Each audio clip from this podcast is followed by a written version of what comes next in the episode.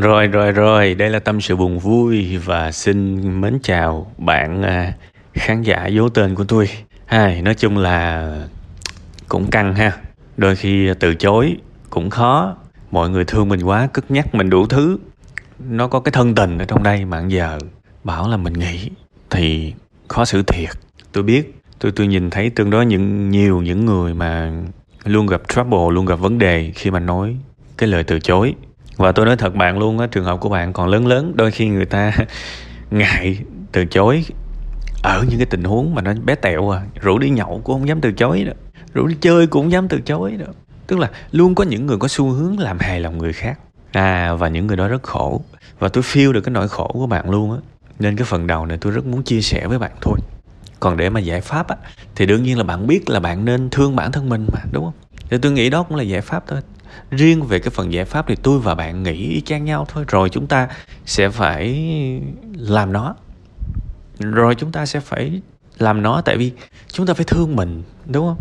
Chúng ta cứ bảo là chúng ta ngại sợ làm tổn thương người khác, mà thiệt ra chúng ta nhát. Căn bản câu chuyện là chúng ta nhát, chứ chúng ta có thương người ta đâu. Và chúng ta cũng chẳng thương mình. Tôi không muốn dùng những cái chữ nặng hơn là hiền hay là thế này thế nọ nhưng mà các bạn bạn phải hiểu là bạn đã không có đủ dũng khí. Bạn đã không thật sự không có đủ dũng khí để làm cái điều đó. Thì thôi bây giờ tôi nghĩ là xem một cách một cái thủ thuật tâm lý nho nhỏ thôi. Bạn có nhớ cái lúc còn nhỏ mà bạn nhổ răng không? Cột sợi chỉ vô. Cột sợi chỉ vô cái uh, cái răng. Sau đó để cánh cửa hay là buộc vô đuôi con chó. Hay là cục đá gì đó. Chúng ta một hai ba đánh liều quăng cục đá đi và cái răng rớt theo và sau đó chúng ta phát hiện, ơ, đứt rồi hả? Đứt rồi hả? Yes. Câu chuyện đơn giản là thế thôi. Câu chuyện đơn giản là thế thôi. Đôi khi có những thứ chúng ta làm được một lần thì tự nhiên chúng ta sẽ có dũng cảm và chúng ta cứ trì hoãn thì chúng ta cứ mãi là người nhút nhát. Vậy thì tôi nghĩ là bạn nên có một cái kế hoạch nhổ răng.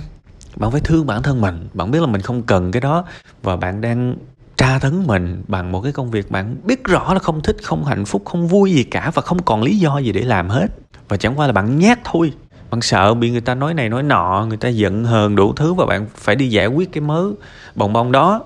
Thì thôi, coi như cái răng của bạn bữa nay nó mới lung lay. Hôm nay bạn không cần phải nhổ.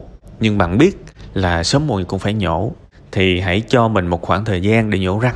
Ha, cho mình khoảng thời gian đi bạn. Hai tháng, ba tháng gì đó. Ha hoặc là một tháng cũng được một tháng thì cũng đủ để ra một cái quyết định. Tại vì quyết định ra rồi bây giờ một tháng này để thực thi quyết định thôi. Tháng để thực thi quyết định thôi chứ chẳng phải là ra ha. Thế thì xác định ừ tháng này mình sẽ quyết tâm xin nghỉ. Thế thì mình viết cái đơn xin việc là cũng đơn giản rồi. Là coi như là nhanh một ngày là xong. Còn 29 ngày để suy nghĩ về cái việc giải thích. Để suy nghĩ về việc giải thích tại sao ờ, bạn lại muốn nghỉ. Tại vì chắc chắn là sếp sẽ hỏi sếp sẽ bảo là tại sao công ty đối xử với em thế này thế nọ? Rồi em lại xin nghỉ. Đấy. Và sợ là người ta cứ năn nỉ bạn ở lại, đúng không? Thì bạn hãy suy nghĩ về việc này. Nói gì nói chứ, cái lý do để suy nghĩ đơn giản mà. Bạn đang bị tràn ấp về mặt cảm xúc. Bạn cứ nghĩ là nó nặng nề lắm, nhưng thực ra về mặt kỹ thuật, về mặt câu chuyện, thì mình chỉ cần lên mình giải thích. Và sau đó, mình nộp cái đơn xin việc. Người ta hỏi và mình có câu trả lời và sau đó mình về. Vậy thôi. Ha, vậy thôi. Về kỹ thuật nó rất đơn giản mà chúng ta đang stress chủ yếu là vì chúng ta quá nặng nề cảm xúc. Chúng ta không chịu nổi cái cái cảm giác là nếu sếp mình bảo là hay là em ở lại đi, thuyết phục rồi mình lại yếu lòng này nọ. Mình yếu lòng là mình không mình không có sự chuẩn bị. Chứ mình có một tháng chuẩn bị thì mình nhắc trong đầu mình, nhắc liên tục lặp lại, thậm chí nó như là tự kỷ ấm thị cũng được. Mình sẽ vẫn từ chối. Nếu sếp thuyết phục mình ở lại, sếp có thể bảo là sao công ty tốt quá mà em nghĩ bạn có thể bảo là dạ em có những cái dự án riêng với gia đình, em cũng ấp ủ đó lâu rồi. Bạn có thể nói dối cũng được. Với những cái lời nói dối không hại ai thì tôi không có nói xấu gì hết đâu. Thiệt, nói dối nó cũng không tốt lắm, đồng ý. Nhưng mà tra tấn bản thân mình bằng cách phải đi làm một cái công việc mình không thích thì cái nào xấu hơn, cái nào xấu hơn. Miễn đừng nói dối hàng ngày thôi còn nếu được thì cứ nói thật. Nếu được thì cứ nói thật.